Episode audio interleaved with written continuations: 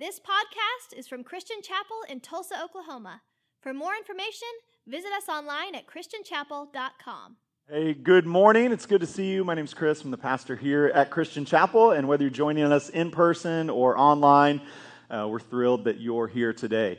Today, we are wrapping up our fall message series called Exodus, the God Who Saves. We've kind of walked through some of the high points of the story of God calling the people of Israel out of slavery and into the promised land, talking about how their story is not just something that happened, but the Exodus story is something we see replayed over and over and over again throughout the scriptures. It's something that continues to happen in our lives today. We are still on a path of God calling us from where we were to where He wants us to be. And just like the Israelites, we are not going to get it all perfect every step of the way. So last week we left uh, the story with the Israelites on the edge of the promised land. They've sent 12 spies in to explore the land. 10 come back and say, We can't do it. There's giants in the land. Two come back and say, Yes, we can. Let's go for it. Today we're going to pick up the story with Israel's response to the report of those 12 men. And we're going to talk about sin, consequences, and grace. Okay, so, so we'll kind of walk through that. And again, the story of the Israelites is our story as well. So we're going to talk about what happens when we sin, what happens when we experience the consequences of our sin, and how does God's grace continue to come to us again and again and again, no matter what our circumstances might be. So this morning, this will apply to all of us except for the perfect ones among us.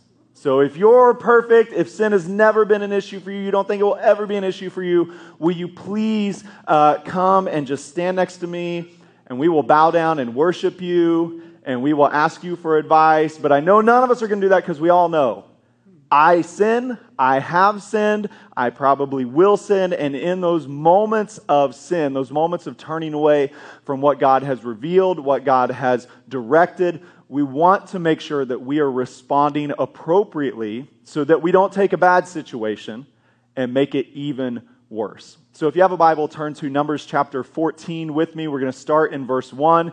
We'll read verse 1 through 4, then we'll jump down to verses 10 and 11. So again, where we are in the story is that the Israelites have sent 12 spies into the land. They come back, they say, Look, the land is awesome, but 10 of them say, But there are giants who live there. The land devours the people living in it we cannot conquer it, let's go back to Egypt.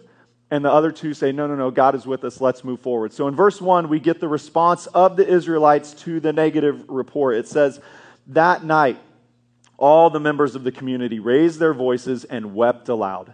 All the Israelites grumbled against Moses and Aaron, and the whole assembly said to them, If only we had died in Egypt or in this wilderness, why is the Lord bringing us to this land only to let us fall by the sword? Our wives and children will be taken as plunder. Wouldn't it be better for us to go back to Egypt? And they said to each other, We should choose a leader and go back to Egypt. Then you drop down to verse 10. It says, But the whole assembly talked about stoning them. Then the glory of the Lord appeared, and at the tent of meeting to all the Israelites, the Lord said to Moses, How long will these people treat me with contempt? How long will they refuse to believe in me? in spite of all the signs I have performed among them. So, what we see in these verses is the 10 negative spies were successful.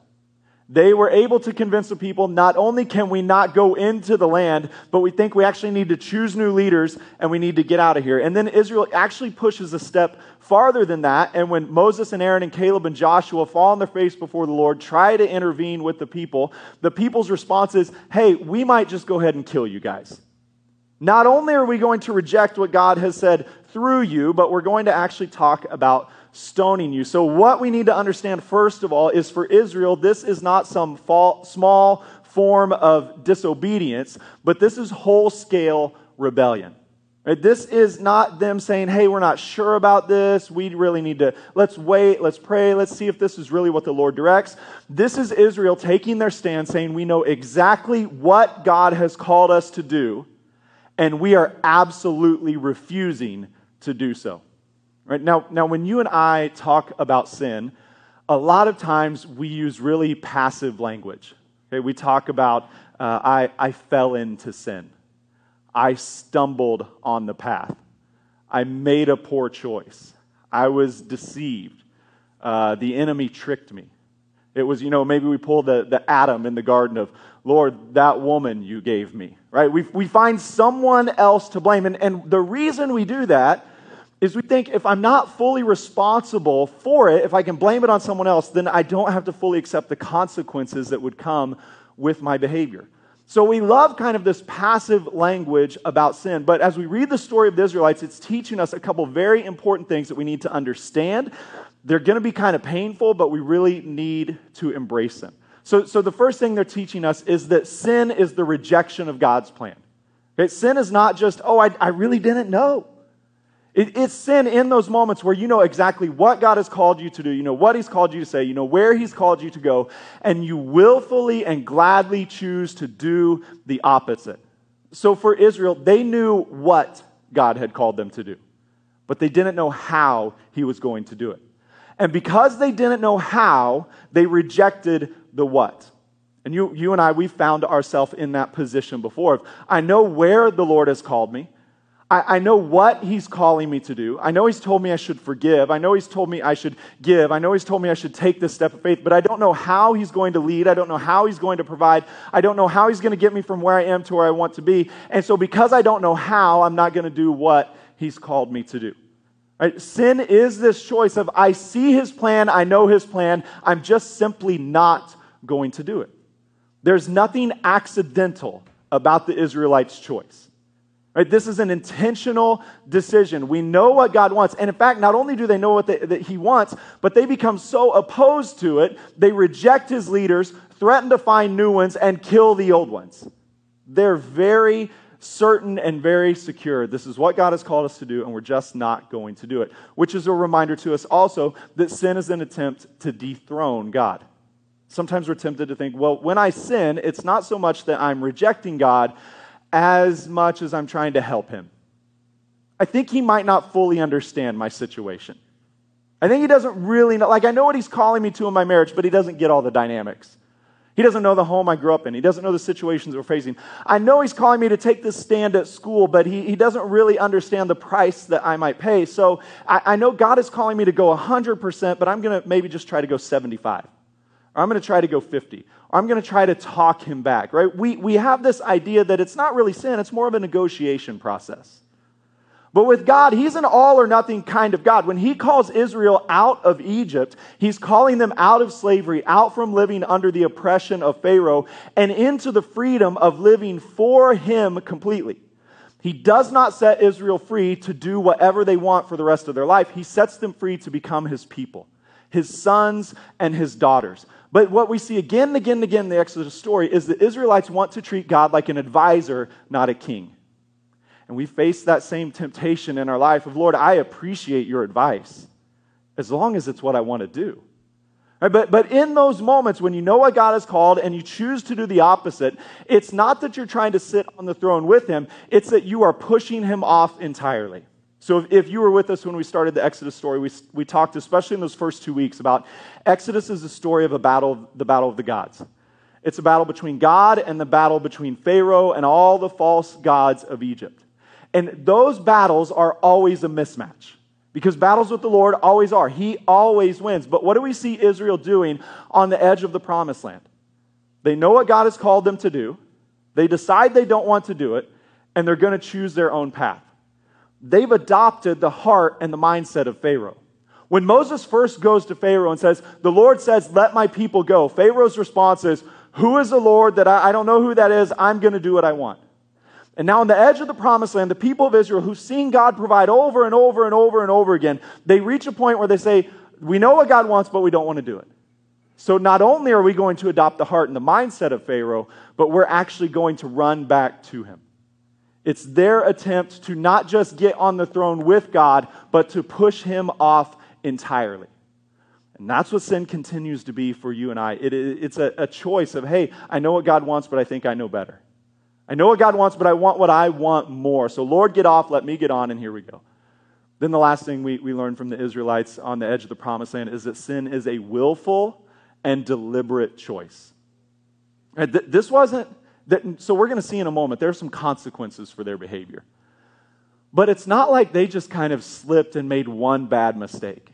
If you read through that whole story in Numbers chapter 14, you're going to see there are several times where they are given the option and the opportunity to repent, to turn away, to trust God, and follow the path that He has for them. Caleb and Joshua intervene for them. Moses and Aaron fall on their faces before the people. There are opportunities for them to understand your reaction is not pleasing to the Lord, and this is not the path that He's called us to. But the people of Israel make a willful and deliberate choice. It says they were weeping and wailing at the path that God was calling them on. For you and I, we, we have to come to that point where we understand when I sin, I didn't stumble into it. I didn't fall into it. I wasn't tricked into it. But at some point, I made a deliberate decision to reject the plan of God. I made a deliberate decision to push him off the throne and try to climb on it with him. And I made a willful and, if we're honest, oftentimes joyful choice to walk into sin knowing full well this is not the path, this is not the plan, this is not the place God has called me to, but I'm going to do it anyways. And we can have all the excuses in the world of, well, you don't know my circumstances, you don't know the pressure I was facing, you don't know the hardship I had faced. But what we're learning from the people of Israel is when God calls us, our only job is to obey to follow the path, to follow the plan, to go where he leads. And, and so what we see with the Israelites is the same thing we're going to experience in our life is when we sin, there are going to be consequences for that sin. So the people rebel. They, they talk about stoning Moses and Aaron and Caleb and Joshua. And then it says, the glory of the Lord falls, and God gets the people's attention. And in verse 28, we read the punishment for their sin. The Lord is speaking to Moses and telling him, So tell them, as surely as I live, declares the Lord, I will do to you the very thing I heard you say. In this wilderness, your bodies will fall. Every one of you 20 years old or more who is counted in the census and who has grumbled against me. Not one of you will enter the land I swore with uplifted hand to make your home, except Caleb son of Jephunneh and Joshua son of Nun. As for your children, that you said would be taken as plunder, I will bring them in to enjoy the land that you have rejected. But as for you, your bodies will fall in this wilderness. Your children will be shepherd here, shepherds here for 40 years, suffering for your unfaithfulness until the last of your bodies lies in the wilderness. For 40 years, one year for each of the 40 days you explored the land. You will suffer for your sins and know what it is like to have me against you. Now, there are, are real consequences to the Israelites' behavior. God wasn't doing it to get back at them, He wasn't being vindictive towards them. Right? There's no delight. And, and I don't know what your, your church experience is like. You might have heard messages like this before where it seemed as if maybe the, the pastor was almost gleeful in his presentation of it.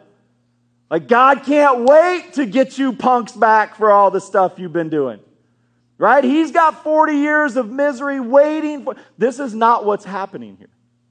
What's happening here is God is allowing people, the people of Israel, to experience the consequences of their choices, to serve as a permanent reminder to them and to all the generations that will follow of when you choose to reject God's plan, when you choose to, when you choose to try to kick God off the throne, when you willfully and deliberately choose a life of sin, there will be consequences for those behaviors. Now, we don't like that because we want to live a consequence free life. Right? I, I do as well. Well, we should rephrase that. Personally, we would like to live a consequence free life while everyone else continues to experience the consequences of their behaviors. Right? Because I'm happy to get off the hook all the time. But I can't have you getting off the hook all the time because that's going to mess my life up. Eventually, you're going to take advantage of me. You're going to take advantage of people I love. You're going to cause some harm, some destruction. But for me personally, in big ways and small ways, I would be thrilled to not have consequences for my choices.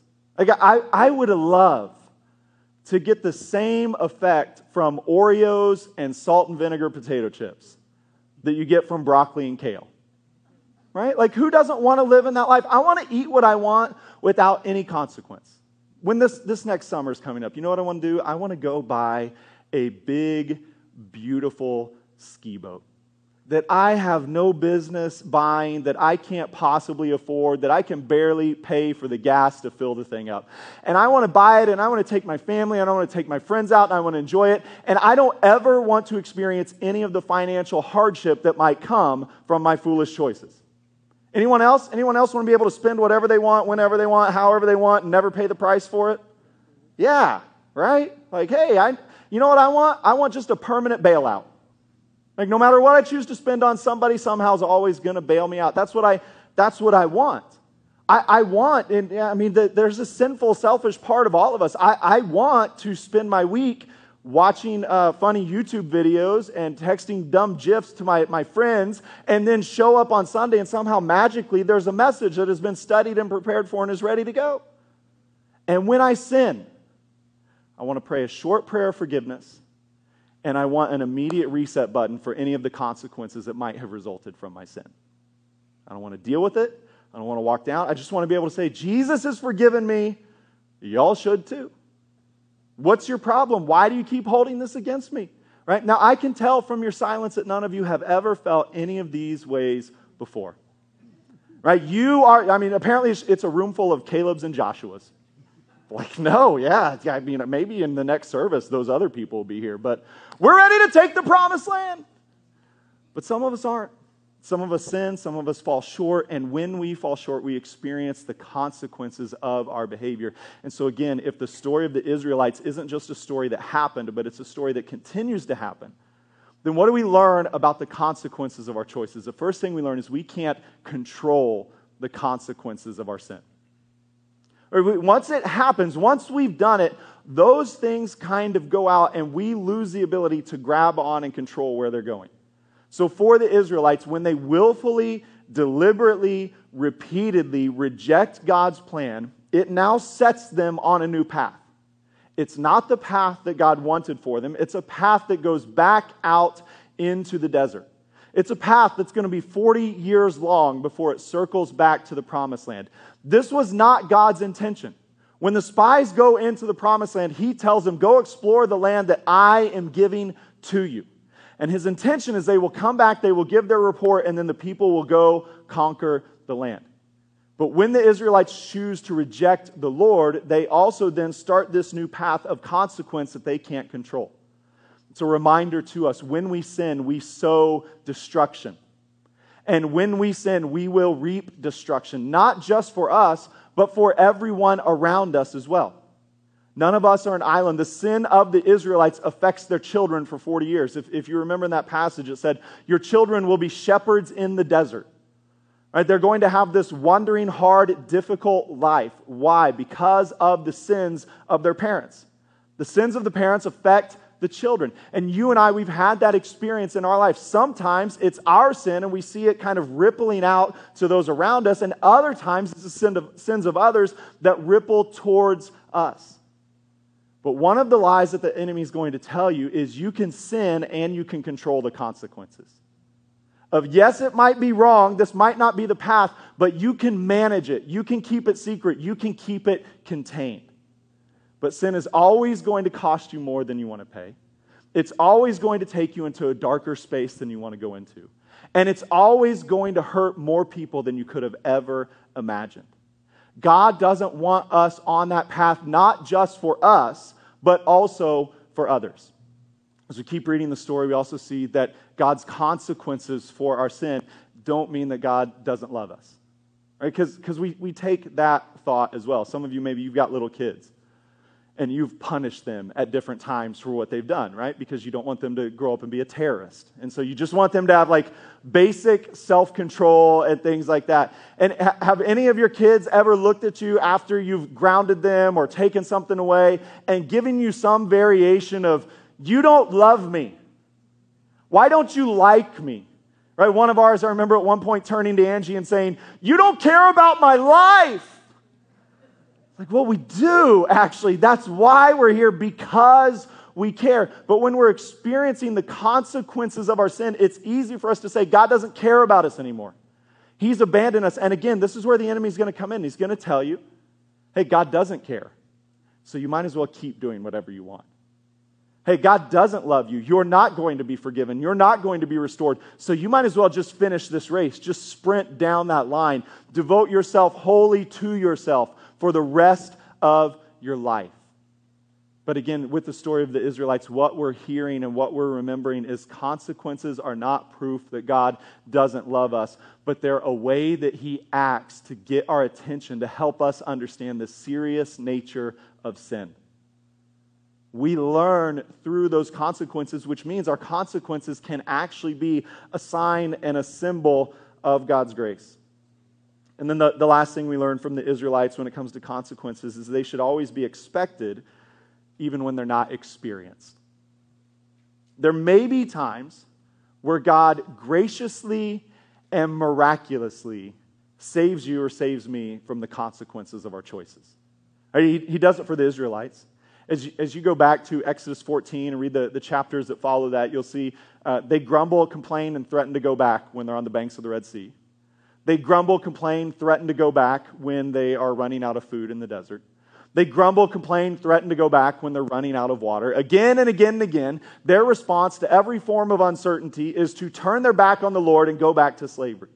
But in each of those instances, when they grumble on the banks of the Red Sea, God's response is not consequences, it's deliverance. He splits the sea and they walk right through it. When they grumble for food, his response is not judgment, it's mercy, and he gives them quail and manna. When they grumble for water and complain and threaten to go back, his response is not judgment, it's water from a rock.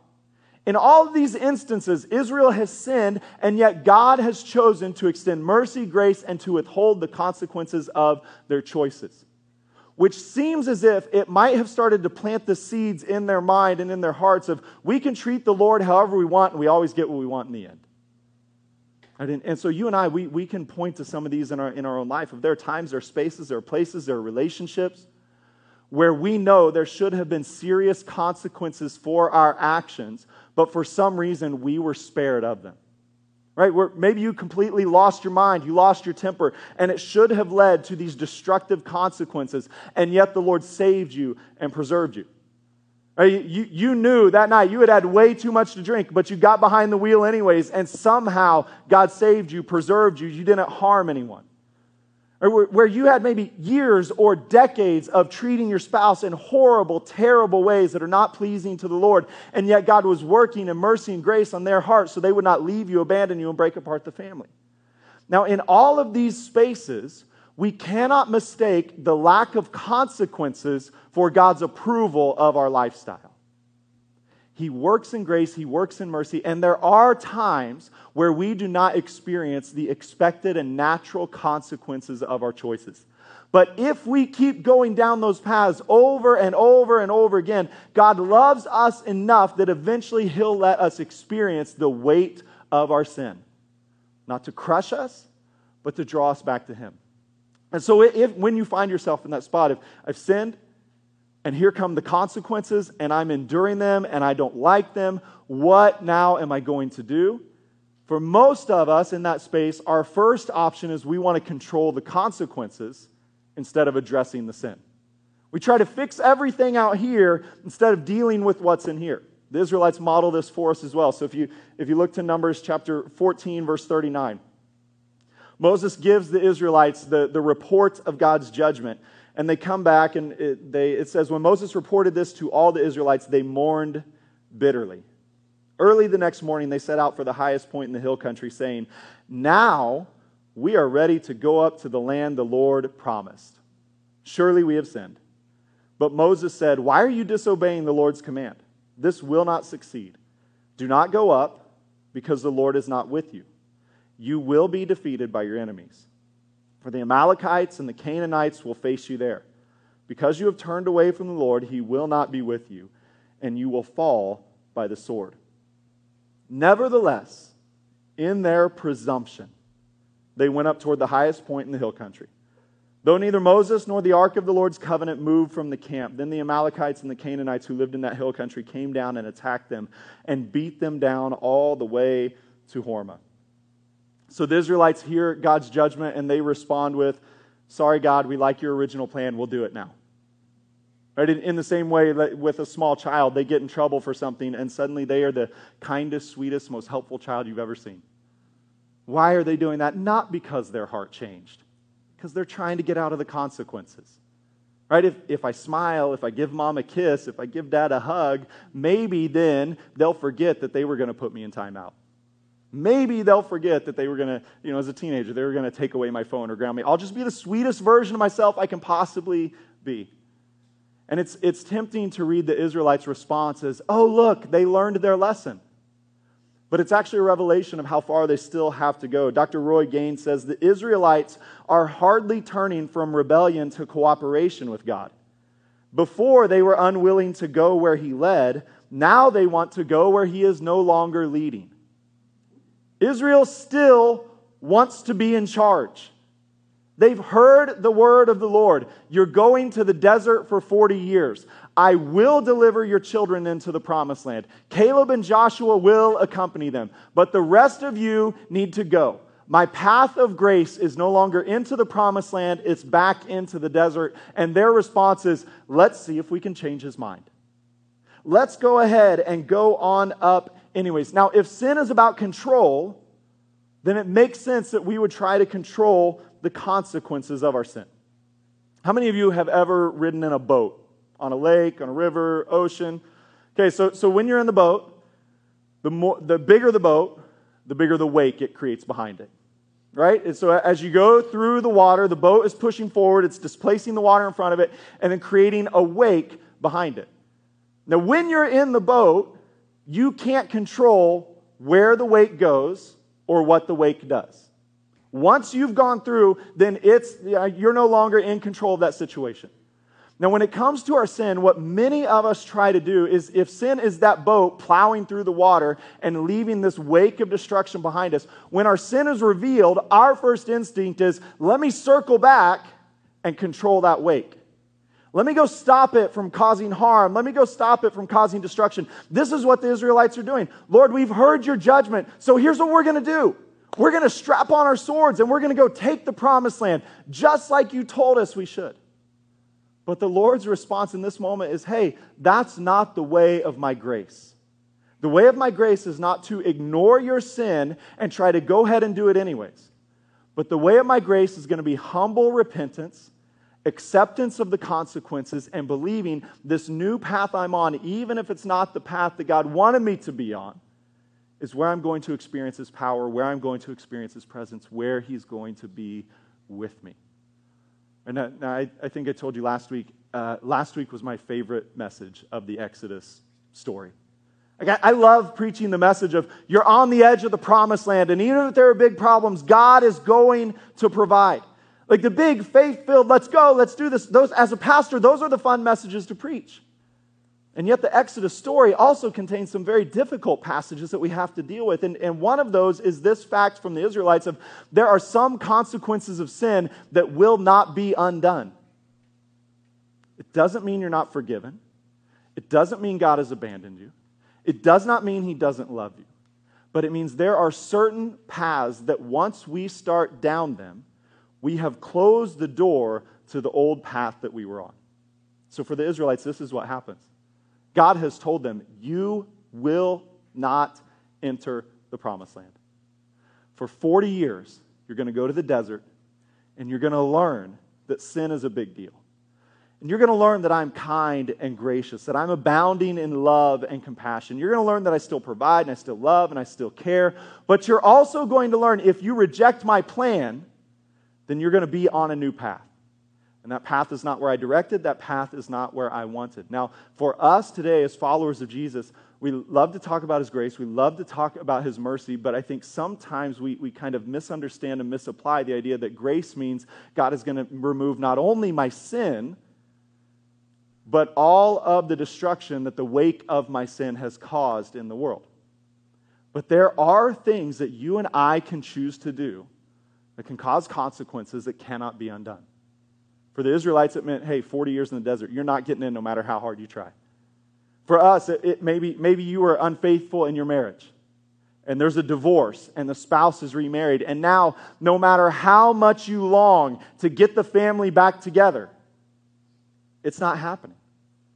Or maybe, maybe it was a situation at work where you were maybe not loyal, or maybe you act, lacked integrity and you acted in ways where you were fired from that job, or maybe you completely lost the ability to work in that field entirely. Right? And, and it's never coming back. It's a permanent closed door. Maybe you were the student who was on scholarship, but you, you weren't serious about the grades, or you behaved in other ways that were at odds with what you had agreed to. And now the scholarship's been taken away, it's been given to someone else, and it's been made very clear to you you will never get that back. I don't, I don't know what it is. There, there's no delight in those moments, but I think we can all acknowledge, either from our own lives or from the lives of people we know and love, there are certain consequences for sin that cannot be undone. Now, hear me very, very carefully. That does not mean God cannot forgive you. It does not mean God cannot restore you. It does not mean God cannot lead you from where you are back to where He wants you to be. But sometimes it does mean the path you were on is no longer the path that's available to you. And so, in that space, what do you do? In that space, we react like the Israelites. They say, let's strap on our swords and let's go fight. We say, I'm just going to fix it all. I'm going to spend all my time controlling the wake of my sin. I'm going to go back and try to be the husband I should have been. I'm going to go back and, you know, try to undo 10 years of neglect with my children in about 10 days. I'm going to force myself into their lives, into every moment, into every situation. I'm going to circle back and try to tell my, tell my professors, hey, I've got all the late work I didn't do. Here's a semester's worth for you. Can I keep my scholarship? We're going to circle back to our boss of, hey, I can make restitution. I can make it up. I'll be the best employee you've ever had. We give all our time, all our energy, all our attention to controlling the wake of our sin instead of giving our time, energy, and attention to just turning off the boat. Like, uh, we can't control that. All we can control is the action that caused all of the destruction. The response the Lord is looking for from the Israelites is one of humble repentance. Lord, we've sinned against you. We've sinned against the, man, the men that you sent to speak to us. And so now, if you're leading us on the desert, we want to walk in repentance. We want to walk in humility. And we're going to trust, Lord, that, that even if that whole generation will never see the promised land, Lord, in the desert, we're going to teach our children about you so that when they get back here, they don't make the same mistakes that we did. See, when you're in that moment of experiencing the consequences of your sin, the choice you make is to experience God's grace where you are instead of spending all your energy trying to get back to where you used to be. Saying, Lord, like this clearly wasn't God's plan. This wasn't his purpose. It's not where he wanted me to be. God's plan was not to call the Israelites out, have them deny him, and send them back into the desert for 40 years. But when they refused, this was the path they placed themselves on. And this was now the place where they were going to experience the grace, the mercy, and the provision of God. But they couldn't experience His grace, His mercy, and His restoration until they, until they stopped trying to go back to where they used to be. And for, for some of us, that's the spot we're stuck in this morning. Our sin has taken us down a path. Now that we're on it, we don't want to be there. And we're giving all of our time, all of our attention, all of our energy to getting back what we had before through our own strength, through our own power, through our own hard work and determination. And the message of the Lord to us this morning is stop trying to go there and experience my grace right here. Repent, confess and listen for where I'm leading you from here on. And then, so, so I told you, it's a story of sin, consequences, and grace. And the grace we see is God's grace revealed in chapter 14, verse 30 and 31, when he says, Not one of you will enter the land I swore with uplifted hand to make your home, except Caleb, son of Jephunneh, and Joshua, son of Nun. As for your children that you said would be taken as plunder, I will bring them in to enjoy the land you have rejected. So there is sin, there's consequences, and then there's this extravagant gift of God's grace. Where he does tell the parents, hey, you have made a choice, and your choice means you're never going to live in the land. But your choice does not mean I'm going to withdraw my presence from you. It does not mean I'm going to stop providing for you. It does not mean I'm going to abandon you back to Egypt. It does not mean I'm going to leave your children in the desert forever. It means for a set time, you're going to follow this path. You're going to learn about my grace. You're going to learn about my mercy. You're going to learn about my provision. I'm going to bring you back into the promised land. Your ancestors, your children, your children's children, they will dwell in the land. You will not, but they will. And when they come back, Caleb and Joshua, these men who are faithful, who are ready to go, will be there as the elders to lead them into this new experience, to help ensure they don't commit the same sins of their fathers and grandfathers. What we learned from the Israelites is wherever you are, God's grace is available and abundant. It's, it's not about, because we, we believe that lie of, well, if I'm going to be forgiven, then I've got to be forgiven back where I was before. I've got to have it all given back to me. But what we're learning from the Israelites is God's grace is wherever you are. His grace is not dependent on a place, it's not poured out on, on buildings, on relationships and situations as much as it is poured out on people. God's grace comes to you as an individual. And then as you experience it as an individual, it flows into all of these other areas of your life. So for you to experience God's grace does not require that the relationship is restored. It does not require that you get the job back. It doesn't mean the scholarship has to be given. It doesn't mean the dream has to become a reality. It just means in this moment, I'm going to confess, I'm going to repent, and God is going to pour His grace out on me going to be available, it's going to be abundant, and it's going to have nothing to do with me and everything to do with the Lord. And if, if we had time to spend another couple weeks in Exodus, what we would see is as Israel turns back towards the wilderness, the wilderness becomes a place of grace. It's a place where God dwells among them. It's a place where He leads them by day and by night. It's a place where He protects them from their enemies. It's a place where He continues to provide manna for them to eat. It's a place where He continues to build them into a thriving nation in an inhospitable land. It's a place where He continues to bless them with the joys of marriages, with the birth of children, where He blesses their flocks and their herds. It's a place where they continue to learn and to grow their knowledge of who God is and who He has called them to be. In the desert for 40 years, they're being reminded God is God and there is no one like Him. And so they are learning when He speaks, our only job is to obey. And when He calls, our only job is to follow. And when He promises, our only job is to trust and to wait. The desert winds up being this beautiful place of grace where the Israelites as a nation move from people who know about God to people who know Him and walk with Him. To the point that when they come back to the promised land 40 years later, there is now no hesitation. They are ready to follow Caleb. They're ready to follow Joshua into the land that God has given to them. Wherever you are, God's grace is available and it's abundant. It's more than enough for you. Israel makes it to the promised land, which is more a statement about God than it is about them. It's what Paul reminds us of in 2 Timothy chapter 2 when he says, If we are faithless, he remains faithful.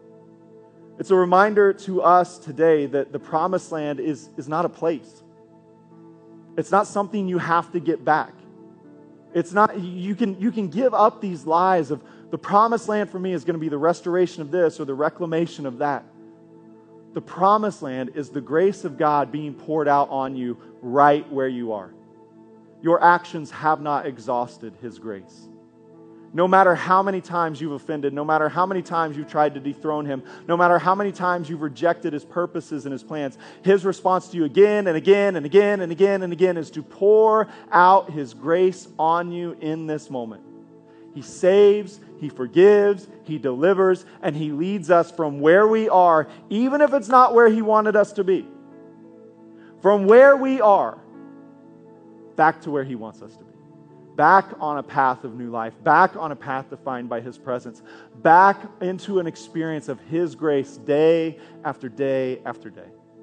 So if you'll stand with me, I want to lead us in a couple prayers. Then the, the band's going to come, they're going to lead us in a final song. Will you bow your heads and, and close your eyes with me?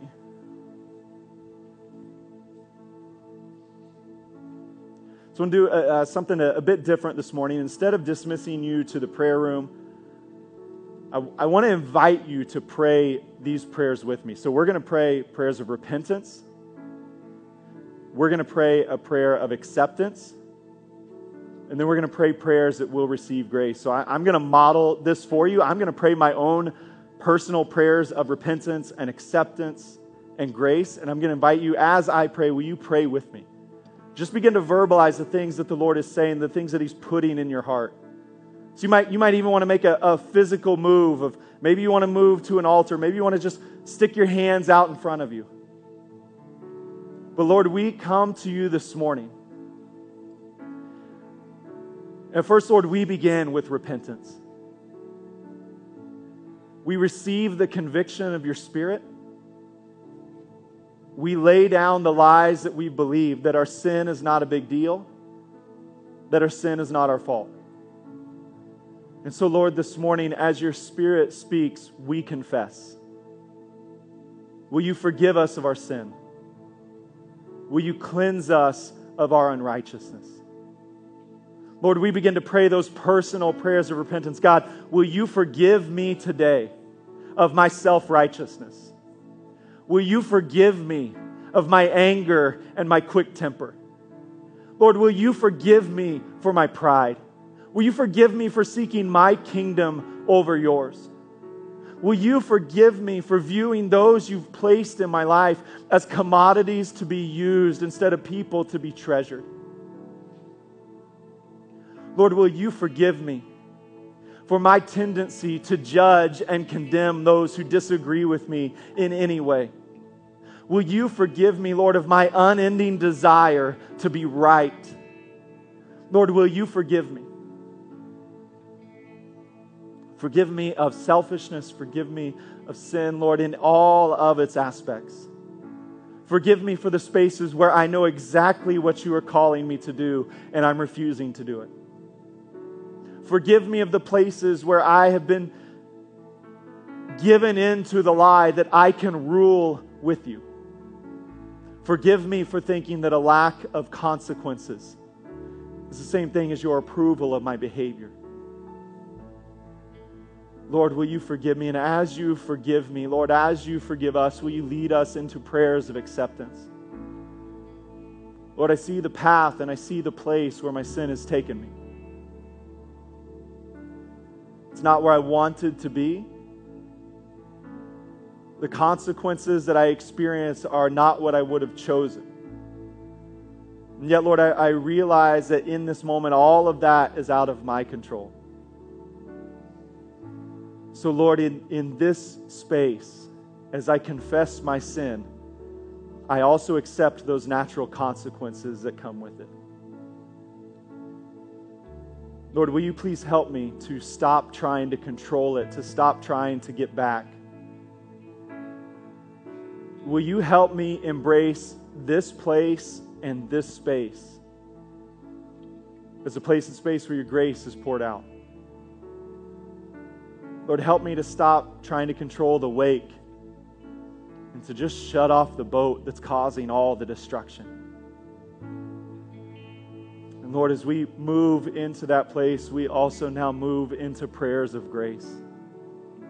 There may be natural consequences that we cannot undo, but Lord, we come today to receive your grace. Knowing that the eternal consequences of our sin have been dealt with through Jesus Christ, that we have been forgiven we have been set free, and we take our stand wherever we are as your sons and your daughters. So, Lord, we pray that your grace would come and overwhelm the lies of the enemy in our hearts and our minds this morning. Will your grace come and speak truth to us? That where we are is not where we will always be. Will you come, Lord, and show us that you have completely set us free? You have destroyed the bonds of sin that have held us so tightly.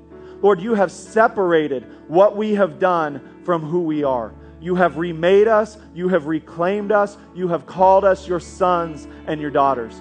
You are remaking our hearts. Lord, you are cleansing our minds. You're changing our vision. You're, you're changing our memories. You're changing our view of the future. Lord, as we step into this place of grace this morning, we receive all of your mercy. We receive all of your forgiveness. We believe that you are the Lord that you're abounding in love, that you are full of compassion, and that you pour out undeserved riches on us over and over and over again.